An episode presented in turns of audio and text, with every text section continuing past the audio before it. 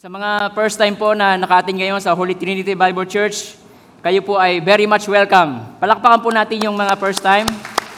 Amen po. Mahal na mahal tayo ng Diyos.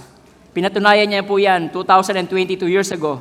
Nung ang kanyang bugtong na anak, ang ating Panginoon Kristo, ay ialay ang kanyang buhay para tayo tubusin sa ating kasalanan. Dahil gusto ng Diyos tayo makapiling niya, dahil gusto ng Diyos tayo ay matulungan niya, tayo ay magamit niya, tayo ay hanguin niya yung buhay natin. Mula sa kadiliman, patungo sa isang buhay na ganap at kasisiyang buhay. Amen. Kaya po ang ating series ng ating pong mensahe sa ating church po ay Ways of the Wise. Ang gusto ng Panginoon Kristo, tayo po ay mamuhay ng may katalinuhan. Ang buhay natin ay magamit natin ng may kabuluhan, ng meaningful upang yung plano ng Diyos o yung purpose ng Diyos ay mangyari sa buhay natin. Kaya napakaganda na kahit po ang Panginoon Kristo ay hindi natin inabot nung siya nakatawang tao, matagal na po yon, dalawang libong taon, mahigit na po ang nakaraan. Ngunit salamat po na lamang dahil inalaw po niya yung kanyang salita ay maisulat sa halos lahat ng lingwahe upang meron tayo maging batayan, maging basihan kung paano po tayo mamumuhay. Amen? Papasalamat po ba kayo sa Diyos na ang kanyang salita, ang kanyang Biblia ay iniwan niya para sa ating lahat? Amen. Kaya, yung pong uh, mensahe po natin, ito po ay series. Tayo po ay nakafocus po doon sa Book of James. Sa Tagalog po ay Santiago. Sa inyong Bible na Tagalog, yan po ay Santiago. Sa English po ay James. Kaya napaka, ang sila sa ko po sa inyo ay napakahalaga na basahin po natin yung Book of James. Dahil ang Book of James po, sabi ng mga Bible scholars, yan po yung, um, yung book na yan of wisdom sa New Testament. Sa lumang tipan, yun po yung Proverbs, yung mga sinulat po yan ni Solomon, na binigyan ng Diyos ng wisdom. And then yung po New Testament po, sa panahon natin ngayon, yan po yung uh, Book of James. Pero pwede niyo rin natin basahin, syempre, yung lumang tipan at saka yung bagong tipan dahil pare-pareho naman po salita ng Diyos yan. But I suggest po na dahil tayo po ay nasa series ng mensahe natin, basahin po natin yung Book of James. Sino po ba sa inyo ang gusto magbasa ng Book of James? Okay, kukunti lang po. Sige po. Now, ang ating objective po ng ating mensahe, ng ating pong series ay to apply godly principle to gain wisdom. Yan po ang ating objective. Kaya po tayo may mga series, may mga series po ng mga messages dahil po napakahalaga na mag-gain natin yung wisdom, lalong-lalo sa panahon ngayon. Alam niyo po ba na ang panahon natin ngayon ay pahirap? Ang presyo ng gasolina tumataas, presyo ng diesel tumataas. Dati po mas mataas ang presyo ng gasolina kaysa diesel. Ngayon, nagpapamantay sila o minsan lumalagpas pa yung presyo ng diesel. At alam po naman natin na kapag tumataas ang presyo ng mga ng mga gasolina at saka ng petrolyo, ay kasunod po niyan yung presyo ng ating bilihin.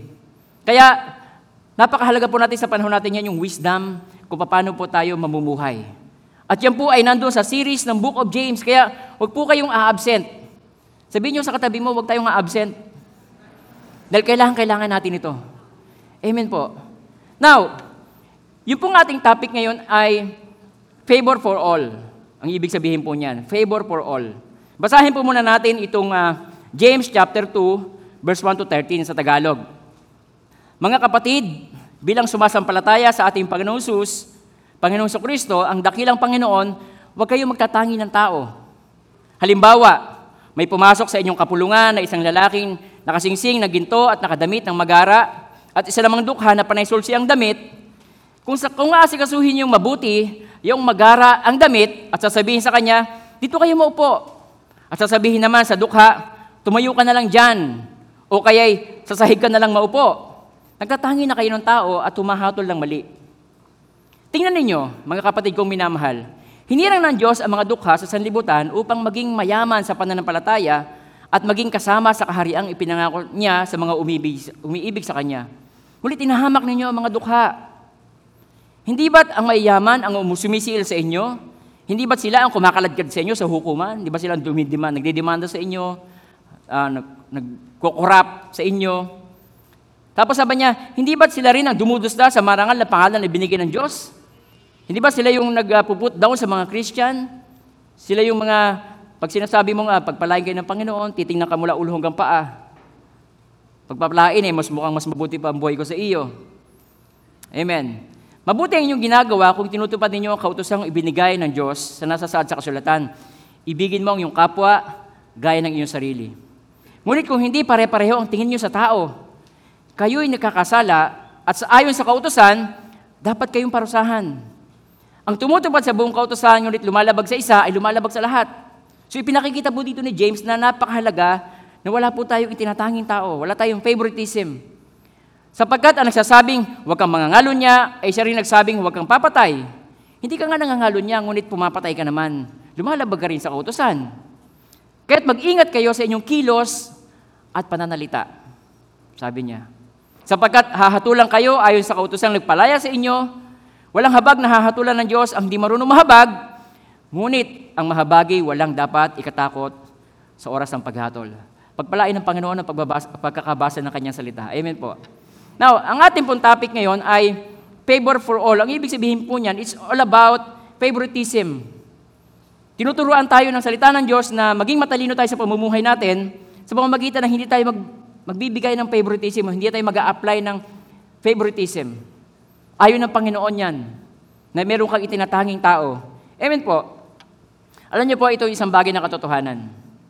You think that you are the most spiritual person until you live with somebody else. Iniisip mo na ikaw na ang isang sa pinaka-spiritual na tao sa pamilya ninyo, sa church, hanggang meron kang makasama sa buhay. Doon na susubok yung ating pagiging Christian. Amen po. Doon nakikita yung ating character, yung ating ugali. Kapag tayo po ay nakakasalamuhan na sa maraming tao. At gusto ng Panginoon, maunawaan natin na i-apply natin yung salita ng Diyos sa buhay natin upang mag-gain natin yung wisdom na nagmumula sa Panginoon. Now, to offer favor for all, do not show favoritism. Huwag tayo magpakita ng, meron tayong favorite. Amen po. Tingnan niyo po, ayon po sa studies, ito po yung mga serious long-term side effect o bad effect. Long, long-lasting serious effects of favoritism on a child. Kapag meron kang magu- ikaw ay magulang, meron kang pinipavor na anak, meron pong hindi magandang epekto sa mga anak mo na hindi mo binibigyan ng favor.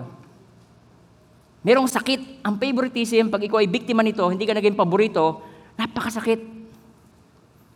Nagdudulot po yan ng depression sa mga bata. Long term. Imagine, hindi niya kakampi ang tatay niya na supposed to be dapat ikakampi niya. Pero ang mas paborito yung isa, siya hindi. Kalimitan, Minsan may mga ganyan po eh. Kakain, pagbukas ng, ng anak sa pagkain, Nay, ito ba yung ulam ko? Adobong baboy. Ay, hindi. Doon niya sa kapatid mong bunso. Ito yung sa'yo, nasa kabilang plato. Pagbukas niya, tuyo at saka itlog na pinirito. Imagine kung gaano kasakit nagdudulot sa isang bata yung ganong klase ng trato. Kaya, ang una, depression. Meron silang long-term depression. Pangalawa, anxiety. So, susunod, meron silang feeling of rejection. Rejected sila. Kaya yung mga tao na yan, mga batang yan, meron silang low self-esteem. Mahihain sila, takot silang humarap sa tao. Kasi kalimitan, dahil sila paborito, puro mga negative words. Sila verbally abused, negative words. Um, ang napapabigay sa kanila, yung pinag, pinaglakihan ng kanilang kuya o ng ate na damit, pinagliitan. Minsan pati underwear, Binibigay yung mga pinaglugahan, loga, pinag, pinagluwagan, tinatalian nila ng lasi sa gilid. Pero yung kuya niya, brand new, yung sa ate niya, brand new binibigay. Dahil hindi siya favorite. Dahil kamukha siya ng lolo niya. Yan po. Pero meron itong seryoso talaga na epekto long term. Sila yung mga batang madaling mag-give up. Dahil wala silang kakampi. Meron sila yung mga, they, they feel they don't need their parents' guidance. Sila independent in a negative way. Dahil wala din naman nung kakampi sa bahay namin, hindi ko na kailangan ng parents ko. Sila yung mga tao, mga lagalag, sila yung mga kabataan na hindi nag stay sa bahay. Why? Dahil hindi sila paborito. Amen po. Kaya, sabi ng Bible, to offer favor for all, do not show favoritism. Ayaw na ayaw ng Panginoon yan. Tinan niyo po, James chapter 2 verse 1. Sabi diyan, My brothers, as believers in a glorious Lord Jesus Christ, don't show favoritism. Sa Tagalog, mga kapatid kong minamahal sa, bilang mga sumasampalataya sa Panginoong Sus. Sa introduction pa lang ni James, ininil down niya na kung sino yung kanyang mga kausap. Sabi niya, mga kapatid, mga kapatid, bilang mga sumasampalataya sa Panginoong Kristo. So kung ikaw ay Christian, ikaw ang kausap niya. Kung tayo ay Christian, tayo ang kausap ni, ni James. Dahil binanggit niya na kaganyan sa introduction ng chapter 2 ng kanyang ibig sabihin. Mga kapatid ko, mga kapatid, bilang sumasampalataya sa Panginoong Kristo, ang dakilang Panginoon, huwag tayo magtatangi ng tao. Alam niyo po, yung sa English, ibang version niyan, yung pong nagtatangi ay snobbery, nag-i-snub. Ni-snub mo, titingnan mo. Depende yan sa ting pagkakatingin mo sa itsura ng tao. Masyadong mababa yung pagkatingin mo sa iyong kapwa. Amen. Di ba minsan may ganoon tayo, ni-snub tayo, di ba? Tsura pa. Di ba ganoon? Oh. Hindi yung gusto ng Panginoon. Tinitingnan natin yung tao base sa kanyang face value, sa kanyang itsura, Amen. Kaya hindi yung gusto ng Panginoon. Ito po yung mga common areas ng favoritism. Number one, appearance. Yung kanyang itsura ng pananamit niya, pagka maganda, yun ang in ngayon. Sila yung mga pinaalaga ang mabuti ng kanilang mga magulang kasi ilalaban nila ito sa beauty pageant. Pero yung mga anak nilang hindi, hindi gagandahan, hindi nila pinapansin. Kahit sa school, kung sino yung mga maganda, sila yung mga sikat, mga tao mayroon silang favorite, depende sa appearance. Sa mga anak, pagka hindi niya kamuka, hindi niya gusto. Ganoon din po sa ating kapaligiran. Kapag hindi siya pogi o hindi siya maganda, hindi siya napapansin. Amen po. Ganon tayo mga tao.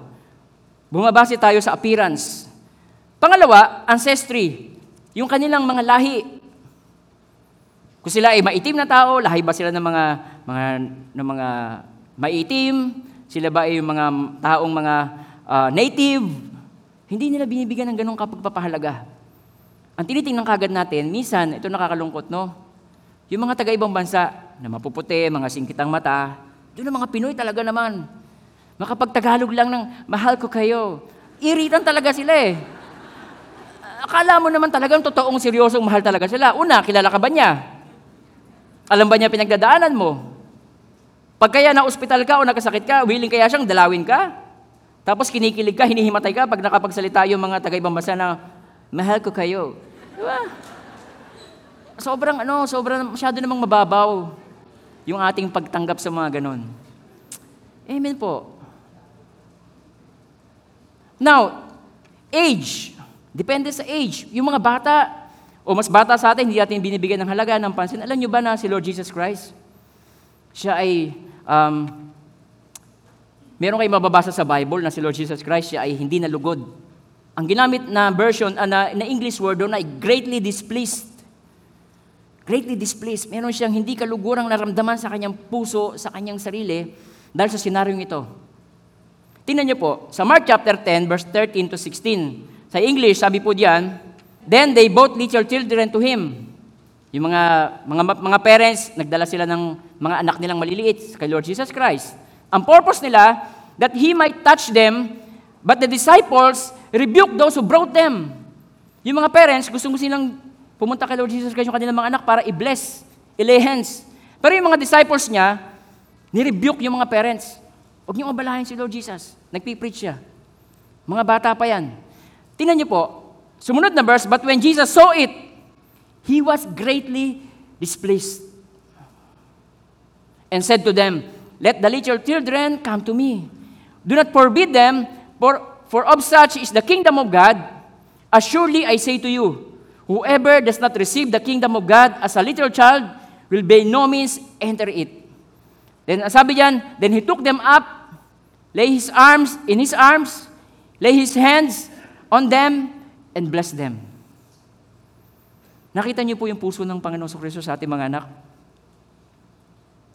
Ang gusto lang ng mga, ng mga parents sila, ilay nila si Jesus, yung mga bata ni Jesus Christ para i-bless. Alam niyo, may mga pagkakataon na yung ating prayer sa ating mga anak ay hinihigitan pa ni Lord Jesus ng kanyang tugon. Yun lang ang gusto ng parents. Pero si Lord, meron siyang matinding love sa mga bata. Kaya ang ginawa niya, hindi niya lang nilehens. Sabi sa Bible, then he took uh, them up in his arms. Kinarga sila and lay his hands and blessed them. Sana sinundan ni Mark yung mga naging, naging buhay ng mga batang pinagpala ni Lord Jesus Christ. I'm sure, sila yung mga taong ni-raise up ng Diyos na mga effective na mga leaders, inventors, businessmen ng Israel. Hindi pwedeng sumablay sa Lord Jesus Christ. Dahil siya ay Diyos. Pag sinabi niyang, I bless you, I bless you. If the Lord God bless you, no one can reverse it. Hindi, wala makapag-reverse noon. Amen? Kaya yung, yung mga anak, huwag niyong isipin na, bata pa yan, uh, cartoons na lang muna kaysa mag-online kayo. No. Alam niyo bang ang demonya ay wala ding respeto sa mga bata? Merong isang pagkakataon sa Bible na merong isang ama na dinala niya yung kanyang anak kay Lord Jesus Christ. Kasi yung anak daw niya dahil himatayin.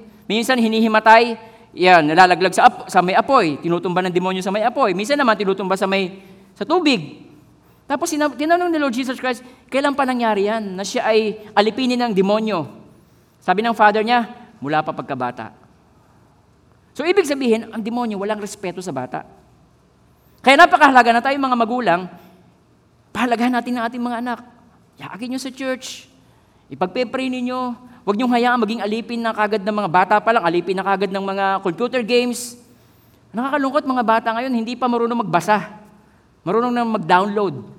Alam na yung download. Tapos mga kung ano-ano dinadownload nila. Tapos pagka, pagka hindi araw ng module, tahimik ang paligid. Busy mga bata. Pag araw ng module, iyakan, kabi-kabila, oh, pati magulang, sigawan. Ah, di ba?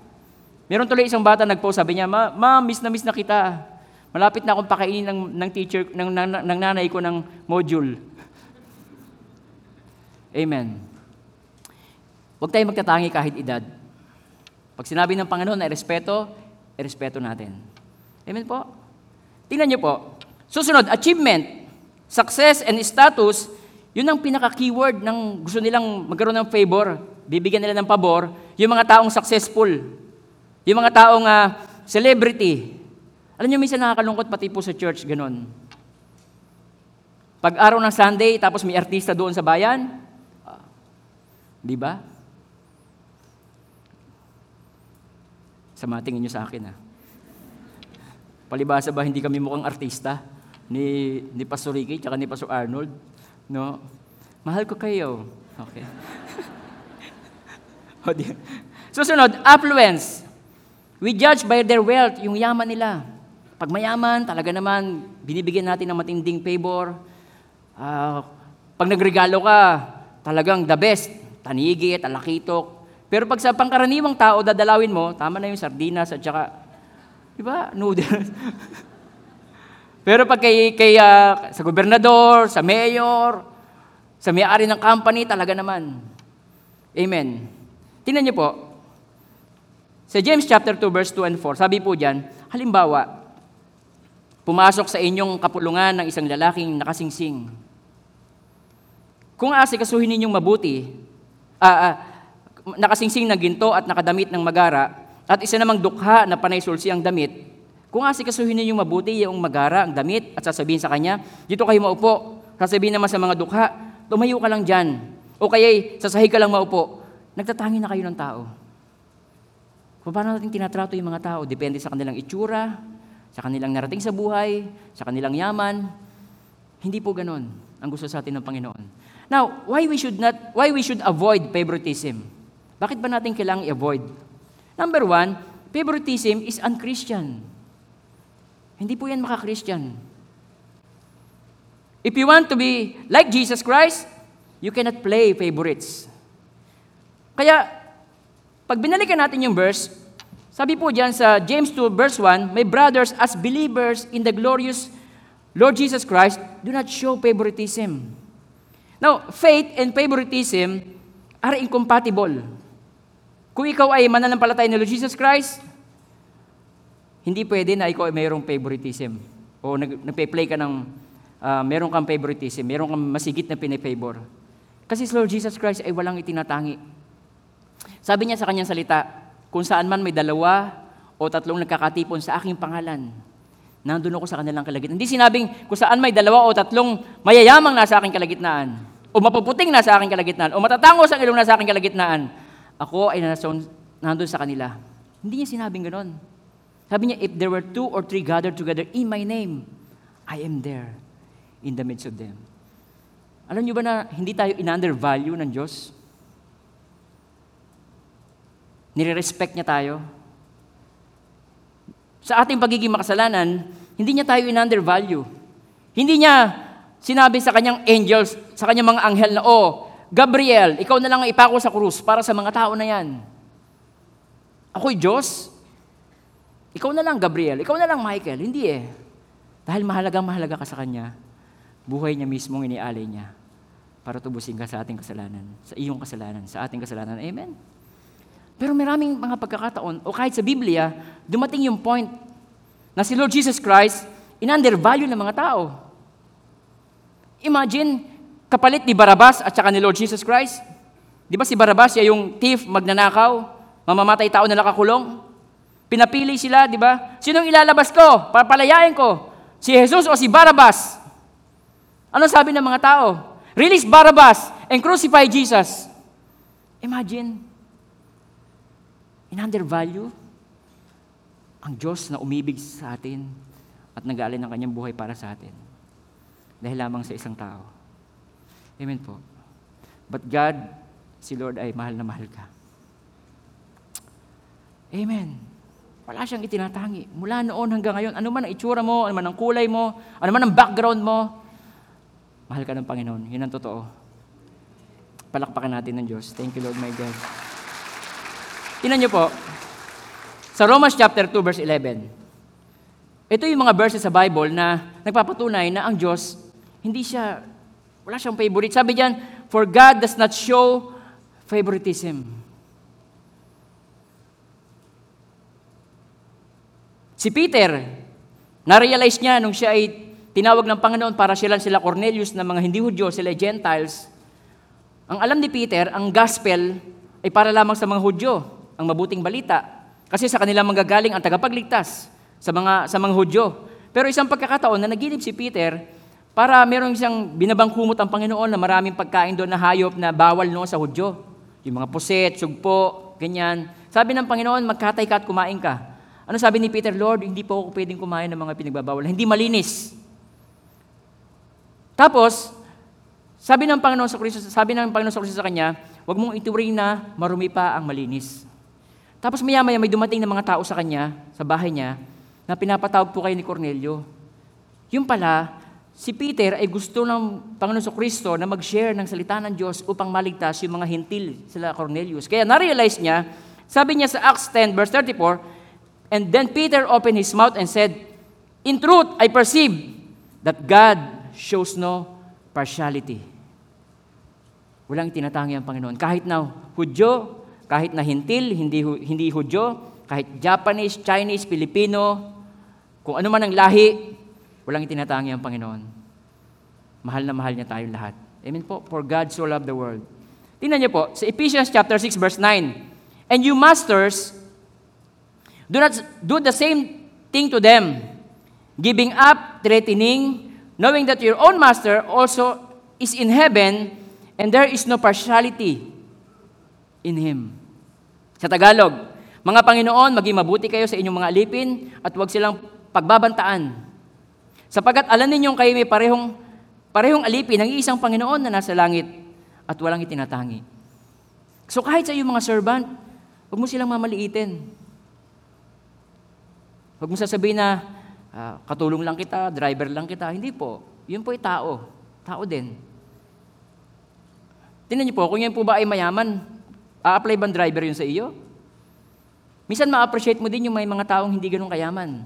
Kasi kung tayo yung lahat po dito ay bilyonaryo. Ay bilyonaryo, di ba? Gustong gusto natin yon. Sino po yung mangingisda para sa atin? Tutusan niyo ako mangisda? Pare-pareho lang man tayo mayaman. Sino yung mag-aararo para sa atin? Kung pare-pareho tayong mayaman. Ay di, ilaga natin yung ating bilyon, tingnan natin kung maglalasang sinigang na hipon. No? Di ba ma-appreciate natin yung variety ng level ng ta- pagkatao ng isang tao? Kailangan natin ng isa't isa. Amen po. Kaya wag nating mamaliitin. Kaya sabi niya, mga Panginoon, mga boss, o mga leader, maging mabuti kayo sa inyong mga alipin. Kahit yan ay kasambahay, kahit driver, pakitahan natin ng mabuti dahil sila'y tao na mahal na mahal ng Panginoon. Sabi po dyan, huwag silang pagbabantaan sapagkat alam ninyong kayo parehong alipin din ng iisang Panginoon. Meron din tayong master. Yun ay ang ating Diyos. At siya na nasa langit ay walang itinatangi. Colossians chapter 3 verse 25. Sabi diyan, But he who does wrong will be repaid for what he, he has done, and there is no partiality. Ang maka- makasalanan naman ay sisingilin niya sa kanilang kasalanan sapagkat ang Diyos ay walang itinatangi. So kaya ingat din po tayo. Dahil dadating ang time. Ah, siya sa atin tayo ng Panginoon sa ating mga karakter sa mga mahirap, sa mga taong sa tingin natin ay walang kaya, sa mga anak mo na hindi mo kaitsura o hindi mo kakulay, o maaring kababayan natin na hindi natin ka, kamag-anak o hindi natin kakulay, hindi natin kasing yaman, maging maingat po tayo doon. At harap tayo sa Panginoon. Dadating ang time, harap tayo sa Kanya. At base sa ating trato sa ating kapwa, titingnan tayo ng Panginoon doon. Kaya sabi diyan, ang, makasal, ang makasa- makasalanan naman ay sisingilin niya sa kanilang mga kasalanan sapagkat ang Diyos ay walang itinatangi. Amen. Tingnan niyo po. Sa 1 Samuel chapter 16 verse 7, ngunit sinabi sa kanya ni Yahweh, Huwag mong titingnan ng kanyang taas, ang ka- kakasigan, hindi siya ang hinirang ko. Ang batayan ko ay hindi ang batayan ng tao, ng tao, panlabas na anyo ang tinitingnan ng tao. Ngunit puso, Puso ang tinitingnan ng Diyos. Puso ang tinitingnan ng Panginoon. Amen po. Kaya, yung favoritism, yan po ay unchristian. Pangalawa, favoritism is unreasonable. Hindi makatarungan. Tingnan niyo po. Tingnan natin sa Tagalog. Second, sa James chapter 2, verse 5 to 7. Tingnan ninyo mga kapatid ko minamahal. Hinirang ng Diyos ang mga duha sa sanlibutan upang maging mayaman sa pananampalataya at maging kasama sa kahariang pinangako niya sa mga umibig sa Kanya. Ibig sabihin, yung mga mahirap, sila pa yung mayaman sa faith. At mai-encourage ka sa faith nila, sa pananampalataya nila. Sa ating pong church, hindi po dito lahat ay mayaman. Pero nakakatuwa kung sino pa ho yung hindi ganong kayaman. Sila pa yung mga faithful sa kanilang mga tithes and offering. Natatandaan niyo yung si Lord Jesus Christ, isang senaryo, nandun siya sa templo, nagpipreach siya, sa tabi ng lagay ng offering box. Meron doong isang babaeng balo, matanda, nilagay yung two mites, yung kahuli-huli ang kusing, nilagay niya doon. Tapos yung iba naman, naglalagay yung mga mayaman. Sino ang pinuri ng Diyos, ni Lord Jesus? Hindi ba yung babaeng balo? Sabi niya, yung mga mayaman, inilalagay lang nila doon yung sobra sa kanila. Samantalang itong babaeng ito, sabi niya, yung lahat-lahat sa kanya, yun na yun eh. Yun ang inilagay niya. Ano ibig sabihin nun? Dukha nga siya sa paningin ng tao, pero mayaman ang puso niya sa pananampalataya. Alam niyo kung bakit? Alam niyo kung bakit? Itong pananampalataya ko, ito yung aking belief. Hindi ito dok- doktrina. Ang paniniwala ko, yung mahirap na yon, meron siyang oversupply mentality na kahit ibigay ko to sa Diyos, hindi ako magkukulang. Samantala yung mga mayaman na binibigay nila yung, yung sobra lang ng kanilang yaman, ang kanilang mentalidad ay lack mentality. Pag binigay ko to sa Diyos, wala na ako bukas. Amen po. Kaya yung mayaman, yung mahirap na yon, na babae na yon, mayaman siya sa faith. Kaya in-honor ni Lord Jesus Christ yung pananampalataya. Malaking tiwala niya sa Diyos. Hindi ko po sinasabing ilagay niyo lahat ng pera niyo. Hindi, hindi po. Ang point ko, yung iyong faith sa Diyos na kaya magbigay ng lahat. Kaya ang tinitingnan ng Panginoong sa Kristo, puso. Kaya ang dinidil po natin dito ngayon ay puso. Kondisyon ng ating puso. May favorites ka ba? O nagtatangi ka ba ng tao? Niluluck down mo ba yung ibang tao? Baka yung iniluluck down mo ng mga tao, sila pa yung mayaman ng pananampalataya kaysa sa iyo. Pagharap mo sa Diyos, magugulat ka. Mas marami siyang reward kaysa sa iyo, kaysa sa akin. Amen po. Kaya, unreasonable. Tingnan ninyo mga kapatid kong minamahal, hinirang ng Diyos ang mga dukha sa sanlibutan upang maging mayaman sa pananampalataya. maging kasama sa kahariang ipinangako niya sa mga umiibig sa Kanya. Next verse, ngunit hinahamak ninyo ang mga dukha. Hindi ba't ang mayaman ang sumisil sa inyo? Sila yung nag, ah, sumasakop ng inyong mga lupa. Amen. Hindi ba sila ang kumakaladkad sa inyo sa hukuman? Idinedimanda ka, inaapi ka. Hindi ba sila rin ang dumudusta sa marangal na pangalan na ibinigay sa inyo ng Diyos? Alam niyo po kaya sinabi niya ni, ah, ni James, kasi nung panahon noon, yung po mga Romano, yung mga Roman na mayaman noon ng time nila, sila po yung mga, yung mga Christian, pinapakain nila sa leon. Sila yung nagtutorture sa mga Christian. Pero, yun ang ino-honor na maraming tao. Pag mayaman. Amen po. May joke pa nga yung lolo ko eh. Pwede po mag-joke? Pwede po mag-joke sa umaga? Noon daw, nung panahon ng hapon, paggera, anak, magtago kayo, may mga hapon. Tago daw yung mga anak na babae. Eh ngayon, iba raw eh. Anak, may hapon. Labas kayo. Talaga naman, mga nakashort na maigsi. Oh. Di ba? Iba na, panahon. Joke lang ho yun, ano. Pumayag naman kayo na pwede ako mag-joke sa umaga. Kaya, unreasonable. Tingnan niyo po, hindi sinabi ng Diyos na ikaw ay mag- maganda, na ikaw ay mahirap, at pangit na ikaw ay mayaman. Hindi po. Hindi na ibig sabihin ng Panginoon sa Kristo sa atin. Sabi niya, He is not saying the only poor will be saved, na mahirap lang maliligtas. Hindi po ganon.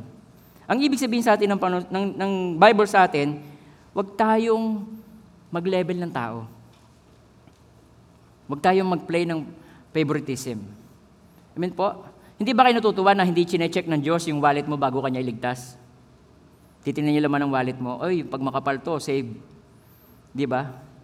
Sa atin po, sa ating sa HTBC, welcome po ang lahat.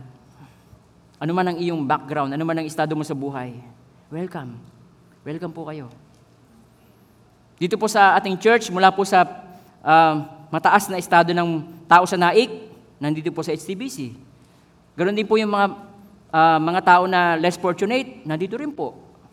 Kaya binibigyan natin sila ng favor. Sinusundo po natin sila.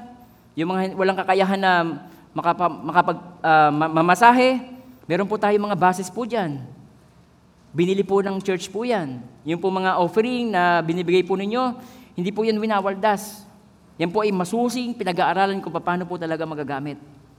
Kaya yung ating pong tinan niyo po, aircon. Di po ba? Kahit saan po kayo sumuot dito sa ating church, meron pong aircon. Yung mga bata ho doon sa, yung mga anak ninyo, ng mga bata, hindi ho sila ay na-undervalue. Meron silang Sunday school teacher po doon. Ah, meron po sila doong television din. Naka-aircon din ho sila. Amen. Bakit? Mahal ng Panginoon ang lahat ng tao. Wala tayong ginagawa ditong, ah, mga bata lang naman yun, doon na lang sila sa labas, doon na lang sa initan, hayaan mo sila dyan. Oh. Hindi po. Sinisika po natin na ma-accommodate natin ang lahat. Why? For God so loved the world. Amen po. Kaya, hindi mahalaga kung anong suot mong damit. Hindi mahalaga kung anong dinadrive mong sasakyan o wala kang sasakyan. Kayo po ay welcome dito sa HTBC family. Natutuwa ba kayo na ikaw ay welcome dito? Isa lang po ang bawal dito. Yung perfect, bawal dito. Pero hindi ka perfect, welcome ka sa HCBC. Amen. Palakpakan natin natin yung Panginoon. Pangatlo, favoritism is unloving. Hindi, walang pag-ibig. Tingnan niyo po, James chapter 2, verse 8 and 9, if you really fulfill the royal law, okay, according to the scripture, you shall love your neighbor as yourself. Yun po ang royal law eh. Ibigin mo ang iyong kapwa gaya ng iyong sarili. You do well. Okay ka. But if you show partiality o favoritism, you commit sin. Sabi diyan. And are convicted by the law as trans- transgressor. Mabuti nga yung ginagawa sa Tagalog kung tinutupad ninyo ang kautosang ibinigay ng Diyos na nasa sa kasulatan. Ibigin mo yung kapwa gaya ng sarili. Ngunit, kapag hindi pare-pareho ang tingin nyo sa tao, kayo nagkakasala ayon sa kautusan, dapat kayong parusahan. Amen. Kaya, yung pong favoritism is unloving. Tingnan niyo po, if I play favorites, I'm being unloving. Pag ako po ay nagpakita ng mayroon akong paborito, nagpapakita po yun na ako hindi mapagmahal. Amen. Kanina nga lang po, naiyak ako eh. Sana huwag ako maiyak.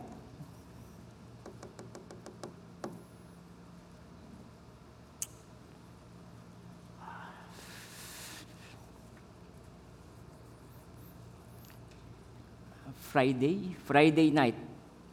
May isang kapatid na nag-chat sa akin. Sabi niya, Pastor Sam, meron akong ano, um, kapatid ng hipag ko, sabi niya.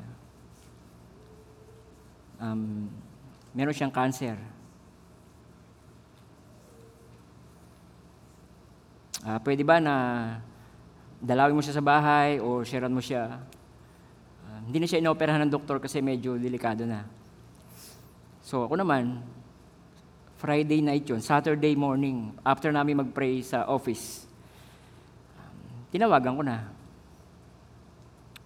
Hindi ka kilala. Pinag-pray, pinatanggap sa Panginoon. Sinera ng salvation. Amen. In-invite ko siya sa church, kahit di kami magkakilala. Ibang religion niya.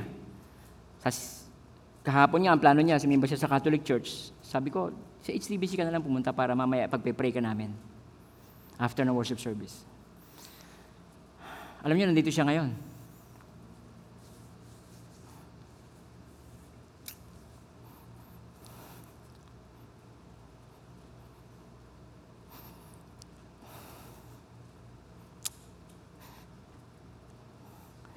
Hindi matiis ng mata ko. Ng puso ko, nakikita ko.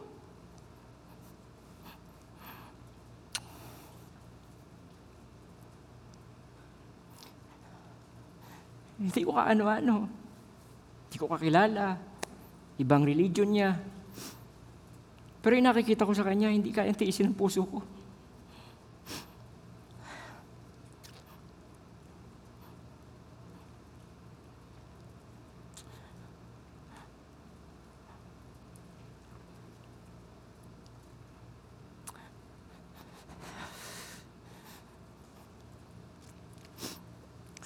Kaya kanina pa lang, depression worship pa lang tayo, mamakaawa na ako sa Diyos.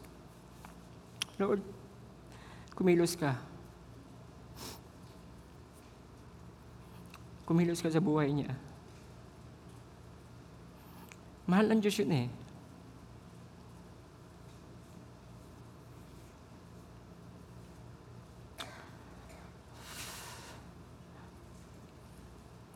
Pag ang love ng Panginoon nagpa-flow sa, isip, sa puso mo, hindi kayang tiisin ang damdamin mo yung nakikita mo sa tao. Para sa akin po yun. Kaya kanina pa lang, pe-pray na ako, Lord. Mahabagin po kayo. Wala kayo itinatangi. Kumilos po kayo sa aming gawain ngayon.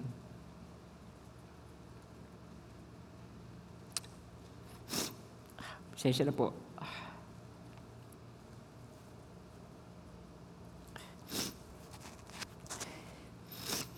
Kaya pong bawat isa sa atin dito, welcome ka. Kahit ikaw ay backslider, um, ano man ang gender mo, tutulungan ka ng Panginoon, mahal ka ni Lord. Amen po. Mahal tayo ng Diyos. Alam niya, may weakness tayo, alam niya yon. Sabi sa Bible, sa Psalms 103, For He knows that we are dust. Ano ba yung dust? Di ba? Mahina. Hipan mo nga lang yung dust eh. Pff, lilipad na yun eh. Alam ng Diyos, madali tayong matangay ng emosyon natin, ng sarili natin. Mahina tayo, madali tayong bumagsak sa pagkakasala. Alam ni Lord yun. Pero still, mahal ka ng Diyos. Mahal ka niya. Hindi niya kalooban na mapahama ka.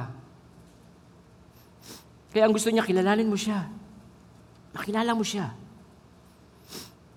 Kaya inaalaw ng Diyos na kahit lockdown, meron tayong mga online worship service. Meron tayong Facebook account, YouTube account para mapadala yun sa mga tao na nangangailangan ng mensahe ng Diyos. Alam niyo bang kahit hindi ka preacher, pwede ka maging evangelist. Pwede mong gamitin yung cellphone mo bilang bilang pulpito. Kahit hindi ka preacher dito, pwede mong gamitin ang cellphone mo bilang pulpit. Makapag-preach ka. Paano? Share mo lang. Share mo lang yung link natin sa YouTube, sa Facebook. Malay mo, kasi marami na kaming tao na hindi namin kilala na nakakapanood ng ating live worship service pag Sunday na nagko-comment sila. Tapos pag tinatap namin sila, inalam namin yung background nila, sila pala yung mga taong rejected ng family, rejected ng community, reject, rejected sila ng kanilang barangay, rejected ng church. Wow. Alam niyo kung saan lugar dapat makakita ng walang favorite? Sa church. Dahil ito ay church ng Panginoon Kristo, siya ang ating ulo, tayo ang kanyang katawan. Amen po. Kaya stop natin yung favoritism. Sa mga anak mo, sa mga mga manugang mo kung ikaw ay biyanan, tigil natin. Magbigay tayo ng equal na pag-ibig sa mga tao. Dahil tin- tinan niyo ang Diyos. Hindi, hindi tayo perfect, di ba? May perfect na ba dito? Di ba wala? Pero still, yung blessing ng Diyos patuloy na binibigay sa iyo, sa atin lahat. Hindi 100% na perfect o tama yung ating performance. Pero still, ang Diyos nagpo-provide ng pagkain mo, pinasisikat niya ang araw para ma-enjoy natin, pinauulan niya para sumibol ang mga halaman, patuloy niya pinapanak ang isda, ang mga hayop, para yung mga tao hindi perfect, patuloy pa rin makatamasa ng pagpapala. Amen. Kaya ayon ng Panginoon sa Kristo, yung topic natin ng meron tayong favorite. Amen po? Now, dito na po tayo. How to favor wisely, sorry. How to favor wisely. Paano ba tayo magbibigay ng favor na may katalinuhan? Number one, accept without approval. Ano ibig sabihin po niyan? Tanggap mo ang makasalanan, pero hindi mo ina-approve yung kanyang ginagawang kasalanan. Alam niyo po, sa IHTBC, tanggap natin ng lahat. Sabi ko po sa inyo, welcome ang bawat isa po sa atin. Tanggap natin dito yung nagiinom, welcome po dito yung nagsisigarilyo, welcome dito yung addict sa drugs. Pero mapapansin ninyo, wala po tayong smoking area. Ang ating church ay walang smoking area. Tanggap natin yung mga smokers, but hindi natin kinukonsinte yung kanilang ginagawa. Dahil alam po natin na makasasama yun sa kanila. Ang point ko po, ang point ko, tutulungan natin silang makarecover. Ito pong ating church ay, ito po ay hospital na may mga karamdamang spiritual, emotional, physical. Amen po, tutulungan natin sila. Welcome sila dito, welcome ka po, ang bawat isa sa atin dito, pero hindi natin na-approve yung mga maling ginagawa. Sa halip, tutulungan natin makarecover sila sa biyaya ng Panginoon. Amen mga kapatid. Kaya napakahalaga yung acceptance. Tingnan niyo po, Romans chapter 15 verse 7. Accept one another just as Christ accepted you. Sabi po diyan, kung paano kayo malugod na tinanggap ni Kristo, gayon din ang gawin niyo sa isa't isa. Huwag ka madi-discourage. Kung may mga tayo na bumabagsak ka, nakakasala ka na naman, tuloy ka lang. Tuloy lang. Nandito po ang HTBC para magtulungan po tayong lahat. Amen. Tingnan niyo po. Pangalawa, appreciate honestly. So, accepted mo, then appreciate mo siya. Paano mo yung acceptance na po yan? Yung bibigyan mo siya ng words na yung talagang totoo naman sa kanya. Paparangalan mo siya sa, ta- sa mga bagay na totoo namang meron siya. Bao, masipag siya, di sabi mo masipag ka. I-appreciate mo siya. Appreciate honestly. Hindi mo siya bubulahin. Sasabihin mo yung totoo sa kanya. Tingnan niyo po, Romans 12.10, mag-ibigan kayo na parang tunay na magkakapatid, pahalagahan ninyo, yung word na pahalagahan ninyo, ang iba nang higit sa pagpapahalagan nila sa inyo. Pahalagahan mo siya. Bibigyan mo siya ng time, bibigyan mo siya ng uh, mag-effort ka sa kanya, papakita mo na mahalaga siya. So, ibig sabihin, ina-appreciate mo siya. Amen po. Sa Romans 13 verse 7, sabi po sa English, Romans 13, verse 7. Render therefore to all their due. Taxes to whom taxes are due, custom to whom customs, fear to whom fear, honor to whom honor. Kung sino yung mga karapat dapat talagang parangalan, eh di parangalan mo. Appreciate mo siya, honestly. Halimbawa, ganito po yan, bibigyan ka ng halimbawa. Um, ang iyong mga anak o ang iyong kasama sa trabaho ay meron kanya magagandang character traits. Hindi naman po lahat ng tao ay masama, ay di demonyo na yan, di ba? Meron ding mabuti. So ang titingnan natin sa kanila, yung mabubuting character traits nila. Pwede mong daanin sa game. Halimbawa, yung kanyang pangalan, uh, let's say ako S. No? Hahanap ka ng adjective na maganda na gagamitin mo sa pangalan. Halimbawa, sa akin, um, ako na maglalagay. No? Example lang naman eh. Simple sum. Di ba? Pwede. Halimbawa, ang, mayroon kang anak.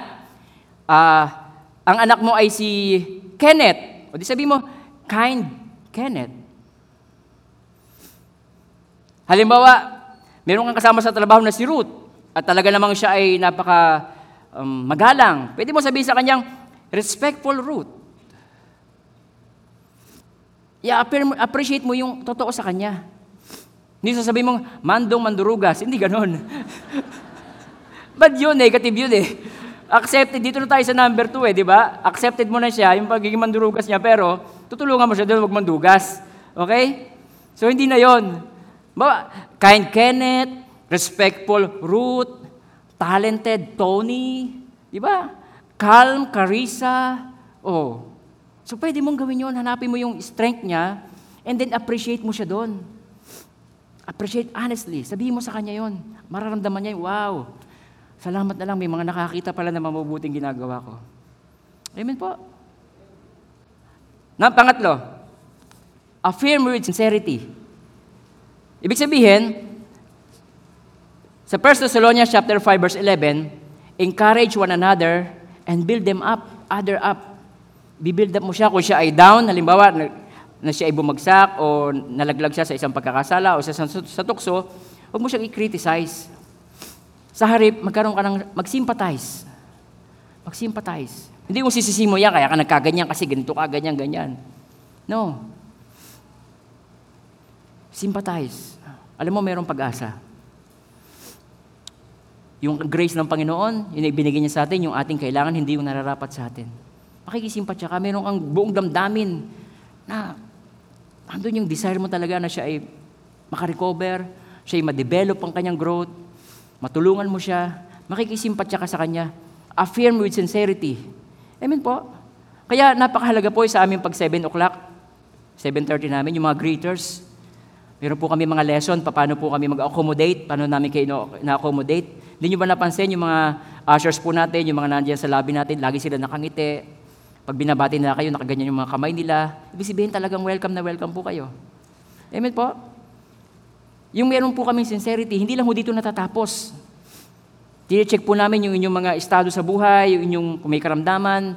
Minsan pag hindi nakakapag-church, pinapalo up, dinadalaw po natin. Meron po tayong sasakyan para pandalaw sa mga may karamdaman. Amen. Yun po talaga ang love na gusto ng Panginoon sa atin. Wala tayong pipiliin, wala tayong tinatangi. Amen, mga kapatid.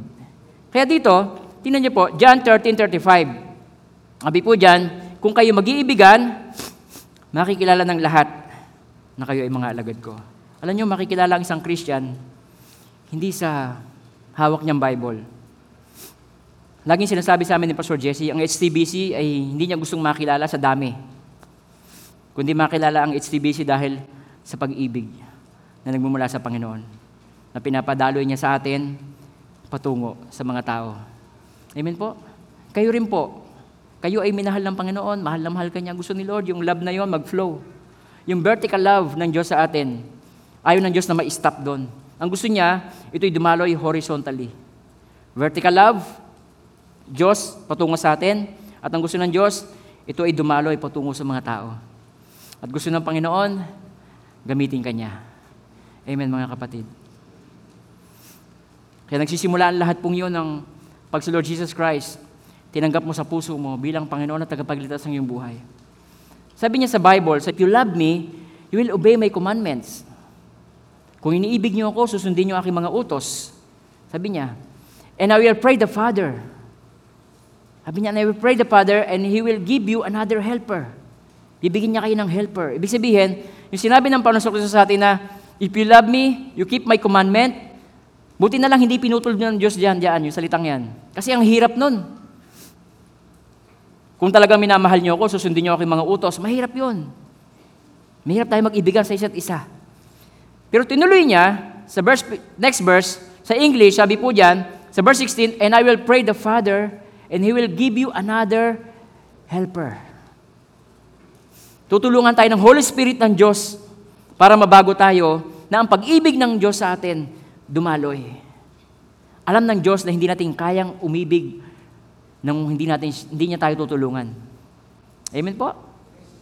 Kaya napakahalaga na para tayo matutong umibig ng makadiyos na pag-ibig, i-welcome muna natin sa ating puso ang Panginoon sa Kristo para ibigay niya sa atin yung helper na yon, ang Holy Spirit. Amen. Na siyang tutulong sa atin para tayo po ay makaibig ng katulad ng pag-ibig ng Panginoon sa Kristo sa mga tao. Sambitin niyo po ang panalangin ito. Sabihin niyo, Panginoong Isus, maraming salamat po.